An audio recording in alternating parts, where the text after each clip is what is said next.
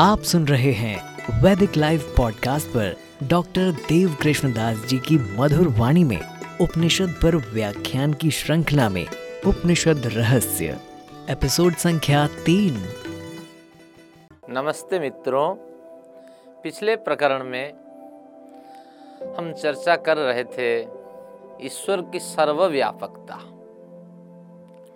उसी विषय को हम आगे बढ़ाते हैं। शास्त्र कहता है, ना सतो विद्यते भाव। असत वस्तु का कोई भी लाभ नहीं होता है। असत वस्तु अगर है, जो है नहीं, अभाव से किसी भी पदार्थ का कभी उत्पन्न होना देखा नहीं गया है। तो इसीलिए आप भाव प्रवीण बनिए, लौकिक फल की इच्छा न करिए, अलौकिक फल की इच्छा करिए। ईश्वर प्राप्ति की दिशा में, मुक्ति प्राप्ति की दिशा में आनंद इस दिव्य गुण को उपलब्धि करने की दिशा में अगर आप यात्रा शुरू करते हैं तो समझना वह यात्रा और उस यात्रा में जितने भी कर्म आपके सामने आते हैं तो ये सारे कर्म, निष्काम कर्म कहलाते हैं।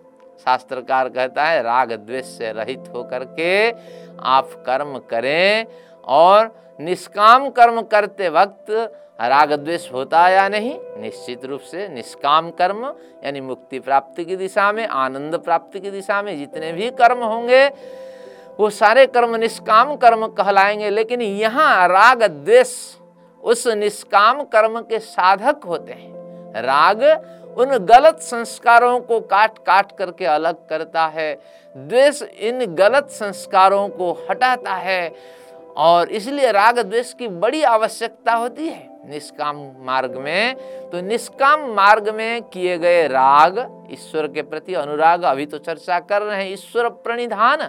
इस ईश्वर प्रणिधान में, ईश्वर प्राप्ति की दिशा में जितने भी प्रयत्न, ये तो एक तरह का राग है। राग यानी अनुराग, यानी प्रियता, प्रीतिपूर्ण भावना तो इसी को तो राग कहते हैं और द्वेष इसके विपरीत समस्त साधनों से हटते रहना यही द्वेष है। तो आज से आप सभी नोट कर लीजिए इस बात को कि मुक्ति प्राप्ति की दिशा में, आनंद प्राप्ति की दिशा में, परमात्मा को उपलब्ध कर लेने की दिशा में जितने भी कर्म किए जाते हैं, इन्हीं कर्मों का नाम निष्काम कर्म है। इससे व्यक्तित्व सुधरता है और जो भाव है साधक की जो भावनाएँ हैं, वो पवित्र होती चली जाती है। समाज का निश्चित रूप से कल्याण होता है, क्योंकि ईश्वर प्रणिधान की दिशा में वो ही तो यात्रा करता है जो यम नियम से संपन्न होकर यात्रा प्रारंभ करता है। तो महर्षि दयानंद की बात माने, महर्षि दयानंद हमारे ऋग्वेद दिभाष्य भूमिका में स्पष्ट इस बात का उल्लेख करते हैं कि यम और नियमों के साधना से उपासना का बीज वपन होता है, उपासना का बीज बोया जाता है। तो साधक यम नियम से संपन्न होकर निष्काम कर्मोपासना करें तो जिससे जो ईश्वर प्रणिधान, ईश्वर शरणागति, ईश्वर समर्पण की भावना उसकी दृढ़ हो सके। इस ईश्वर प्रणिधान का जो अंतिम बिंदु, महत्वपूर्ण बिंदु है, जिससे ईश्वर से आपका प्रेम गंभीरतर बन जाए, निविड़ से निविड़तम बन जाए, वह अंतिम बिंदु है कि हर पल आप अनुभव करने की कोशिश करें कि कण कण में रम रहे वह परम पिता, वह सर्वव्यापक परमेश्वर मुझे देख रहा है, जान रहा है, सुन रहा है, मेरे साथ उसका व्यवहार हो रहा है। मेरी पीड़ाओं को समझ रहा है, मेरी जिज्ञासाओं का उत्तर वो दे रहा है। समाधान में उससे माँगता हूँ, वही मेरे पिता हैं, वही मेरे माता हैं। तुम ही न पिता बसो तुम माता शतक्रतो था इस भावना से निरंतर आप परमेश्वर को सर्वत्र अनुभव करने के लिए प्रयत्न करते रहें। निश्चित ही परमेश्वर के साथ आपका संबंध जुड़ जाएगा। और निविड़तम संबंध जब जुड़ जाता है तो तुलसी के साथ यही हुआ। तुलसी ने चौपाई के माध्यम से रामायण में तो वही लिखा, सिया राम, मय सब जग जानी, करहूँ प्रणाम जोरी जुग पानी। भले ही तुलसी के परमेश्वर सिया राम रहे हो, हमें कोई हानि नहीं है। सिया राम ही यहाँ जो आलोच्य परमेश्वर है, वो सिया राम स्वरूप है। तो इसीलिए तुलसी को जैसे हर जगह सिया राम का दर्शन होता रहा तो उसी तरह एक साधक जो ईश्वर प्रणिधान करता है, वो सब जगह उस परमेश्वर को देखता है। और कैसे देखता है? कि न तस्य कार्यम करणम च विद्यते। वह परमेश्वर किसी भी कार्य के रूप में उपलब्ध नहीं होता है। यानी परमेश्वर कोई भी कार्य नहीं करता है, फिर कार्य कैसे संपादित होते हैं? जीवात्मा अपने कर्म फलानुसार तत्त कार्यों का साधक बनता है। और प्रकृति जैसे कर्म फल जिसके हैं, उसके हिसाब से उसको उसके कार्य जगत उपलब्ध कराती रहती है। तो इसीलिए कारणम च विद्यते। परमेश्वर किसी के कारण भी नहीं है। कारण से यहाँ उपादान कारण की समीक्षा है। परमेश्वर किसी के उपादान कारण नहीं है, लेकिन निमित्त कारण तो है। निमित्त कारण से अभिप्राय है कि परमेश्वर रूपी निमित्त कारण, एक अव्यर्थ कारण जो है, जो निरंतर देख रहा है साखी कर्माध्यक्ष सर्वभूताधिवास। साखी चेता केवल निर्गुणश्च। समस्त कर्मों को देख रहा है, यही उसकी कारणता है। कर्माध्यक्ष सर्वभूताधिवास क्यों देख रहा है? क्योंकि उसकी पहुँच सर्वत्र है, क्योंकि सब जगह वो व्याप्त है। फिर साखी, वो चश्मदिद गवाह है। आप मुकर नहीं सकते, इस कार्य को मैंने नहीं किया। हर पल वो पैनी नज़र से आपको देख रहा है। तो इसलिए कर्म करते वक्त ध्यान रखिए कि ये कार्य मेरे परमेश्वर के द्वारा देखा जा रहा है। ऐसे गलत कार्य मुझे नहीं करने हैं और अच्छे कार्य करते हैं, निश्चित रूप से आपको उत्साह की प्राप्ति होगी और उस कार्य के संस्कार के माध्यम से आपको नई नई प्रगतियाँ मिलती रहेगी। फिर कहता है, साखी चेता परमेश्वर संपूर्ण चेतना का अधीश्वर है। समस्त ज्ञान विज्ञान उसी से प्रकट होते हैं, उसी में विलीन हो जाते हैं। तो इसलिए साखी चेता केवल निर्गुणश्च वो गुणातीत है। तो ऐसे परमेश्वर से अगर संबंध हमारा एक बार स्थापित हो जाए तो निश्चित रूप से हमारा कल्याण होगा और परमेश्वर से संबंध स्थापित करने वाले परमेश्वर से जो प्राप्तव्य है, उनके जो दिव्य गुण है, क्या दिव्य गुण है जिसकी चर्चा हमने की थी? कि उसमें ज्ञान, बल, निर्भयता, स्वतंत्रता और आनंद, ये जो दिव्य गुण है, इनकी प्राप्ति हमारे जीवन में निश्चित रूप से होगी और इनको प्राप्त कर इस जन्म में हम सुखद जीवन जिएँगे और अगले जन्म में एक अच्छा अवसर प्राप्त करेंगे और साधना का मार्ग आगे बढ़ाते हुए बढ़ाते हुए निश्चित ही एक अवसर ऐसा आएगा, उस परम सत्ता में हम विलीन हो जाएँगे। तो इस तरह सर्वव्यापकता को समझ लेने के बाद उस सर्वव्यापकता के प्रति प्रतिदिन हम ईश्वरार्पण माध्यम से धन्यवाद करते रहें, क्योंकि जिन्होंने हमें सुंदर शरीर दिया है, जिन्होंने सुंदर परिवार में हमारा जन्म कराया और जिन्होंने कारण वन करके, निमित्त कारण वन करके विद्या, बुद्धि आदि दिव्य विभूतियाँ हमें प्रदान कराई हैं। तो ऐसे परमेश्वर के लिए हमें निश्चित रूप से धन्यवाद व्यक्त करना है, आभार व्यक्त करना है। तो इसलिए आइए सब मिलकर के उस परमेश्वर के लिए एक आभार व्यक्त करते हुए फिर उपनिषद की परंपरा की ओर बढ़ते हैं। ओम नमः संभवाय च मयो भवाय च, नमः शङ्कराय च। मयस्कराय च, नमः शिवाय च, शिवतराय च।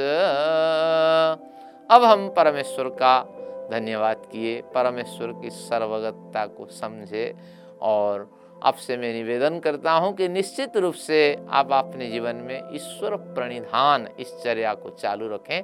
इसकी महत्ता इसलिए अधिक है, योग दर्शन में इसकी चर्चा तीन बार हुई है। कहाँ कहाँ कि जब नियम प्रकरण होता है, शुचि, संतोष, तपस्वाध्याय, ईश्वर प्रणिधान नियमा, यहाँ नियम के वर्ग में इसका पाठ हुआ है। पुनश्च जब चित्त को एकाग्र करने की बात करते हैं, महर्षि पतंजलि, उस समय कहते हैं, ईश्वर प्रणिधानादवा, यथाभिमत ध्यानादवा। जिस श्रेष्ठ वस्तु में आपकी प्रीति है, उसमें आप ध्यान करें। अगर ये संभव नहीं है तो ईश्वर प्रणिधान के माध्यम से आप परमेश्वर से अपना तार, अपना संबंध जोड़ने के लिए प्रयत्न करें। फिर कहते हैं, अंतिम पर्याय में इसको द्वितीय पाद के प्रारंभ में, क्रियायोग के प्रकरण में कहते हैं, तपस्वाध्याय ईश्वर प्रणिधानी क्रिया योगा तो जिस शास्त्र में तीन बार इसकी महत्ता प्रतिपादित की गई है तो निश्चित रूप से ये एक महत्वपूर्ण कड़ी है महत्वपूर्ण अंश है इस ईश्वर प्रणिधान को हमें जीवन में अपनाना है। और जितने सूत्र मैंने बताए हैं, इन सूत्रों को लिख करके आपको अभ्यास करना है, साधना के क्षेत्र में आगे बढ़ना है। आइए अब चर्चा करते हैं कि उपनिषदों में सबसे प्रामाणिक जो उपनिषद है तो उसका नाम है ईशोपनिषद। उसकी अब चर्चा करते हैं। इस उप ईशोपनिषद की चर्चा से हमें निश्चित रूप से उस ईश्वर के बारे में संकेत मिलेगा। उस ईश्वर के गुण, कर्म और उसके स्वभाव के बारे में परिचय मिलेगा। साथ में अनेक विधि वाक्य मिलेंगे कि ये कार्य आपको करने हैं, ये करने हैं। अनेक निषेध वाक्य मिलेंगे, ये कार्य आपको नहीं करने, ये कार्य आपको नहीं करने। आज भी इस उपनिषद के वचनों के आधार पे हमारे जितने भी संस्कार होते हैं उन संस्कारों में, इन उपनिषदों के, वाक्यों के जो महत्व है, वो देखे जाते हैं। जैसे वायु रनिलम भस्मांतम शरीरम मृतक क्रिया में। हिंदू लोग क्या करते हैं आज? कि जो शव है, जो मृतक का शरीर है, उसको जला देते हैं और प्रमाण आपके सामने है। वेद का ही प्रमाण है। तो अब चर्चा करते हैं ईशोपनिषद की जो पहली ऋचा है, ईशोपनिषद का जो पहला मंत्र है उसकी, ओम ईशावास्यमिदम सर्वम यत्किंच जगत्याम जगत, तेन त्यगतेन भुंजी था माँ गृध कस्य स्विधनम प्रथम मंत्र में कहा गया, ईशावास्यम इदम सर्वम। इसको प्रोज ऑर्डर में सेट करते हैं। इदम सर्वम ईशावास्यम ईश्वर के द्वारा यह सब आच्छादित हुआ है। बस धातु बस्त्री आच्छादने।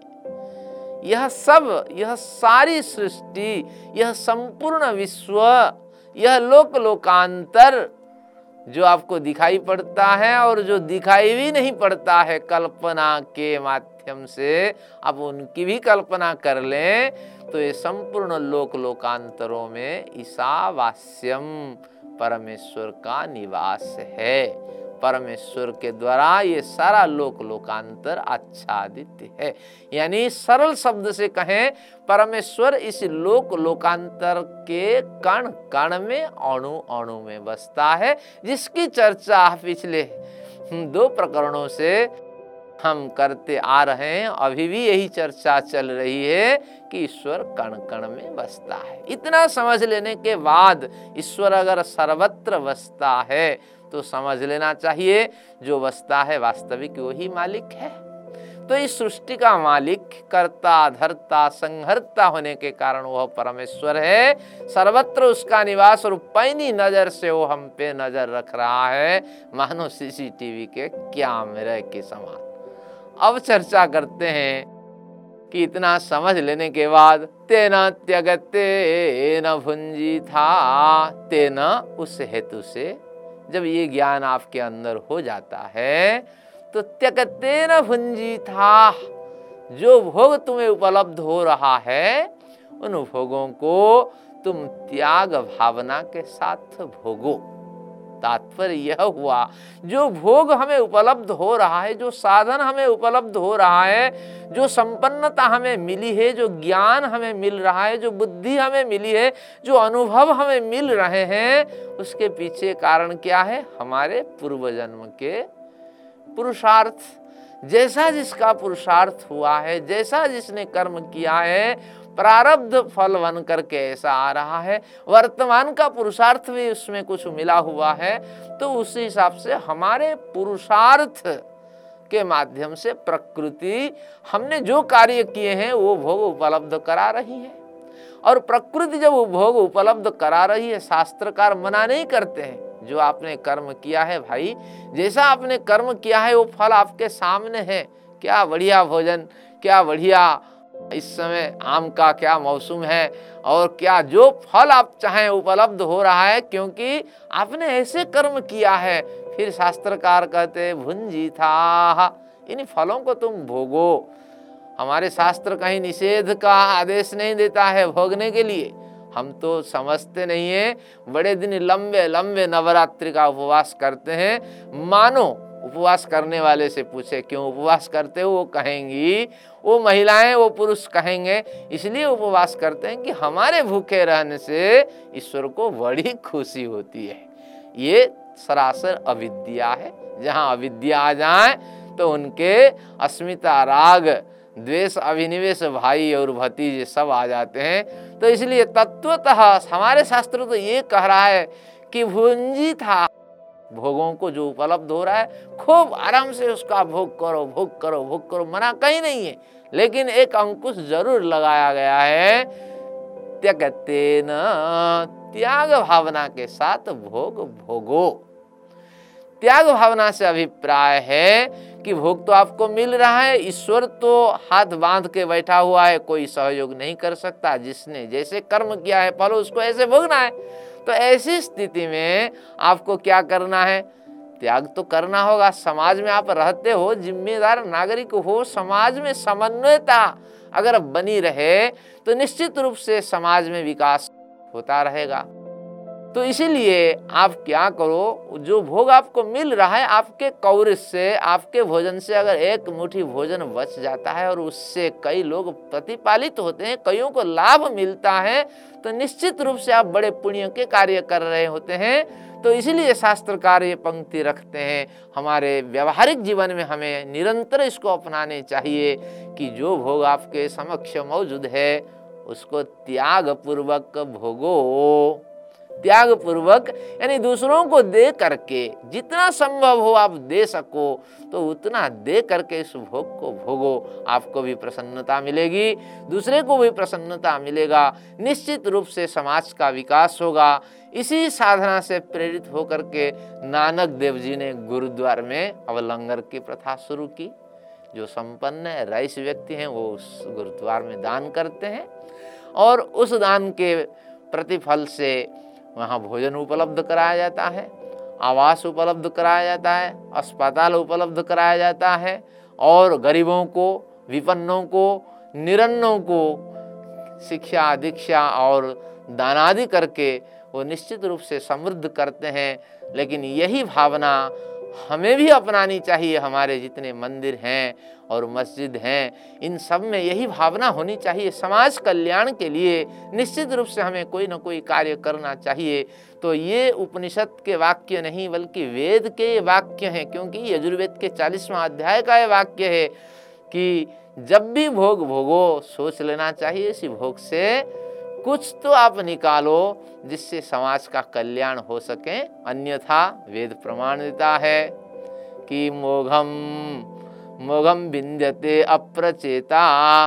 निश्चित रूप से वो अप्रचेता, अघ यानी पाप का भोग करता है, जो भोग तो स्वयं करता है, लेकिन दूसरों के लिए कोई भी उससे सहायता नहीं उपलब्ध कराता है।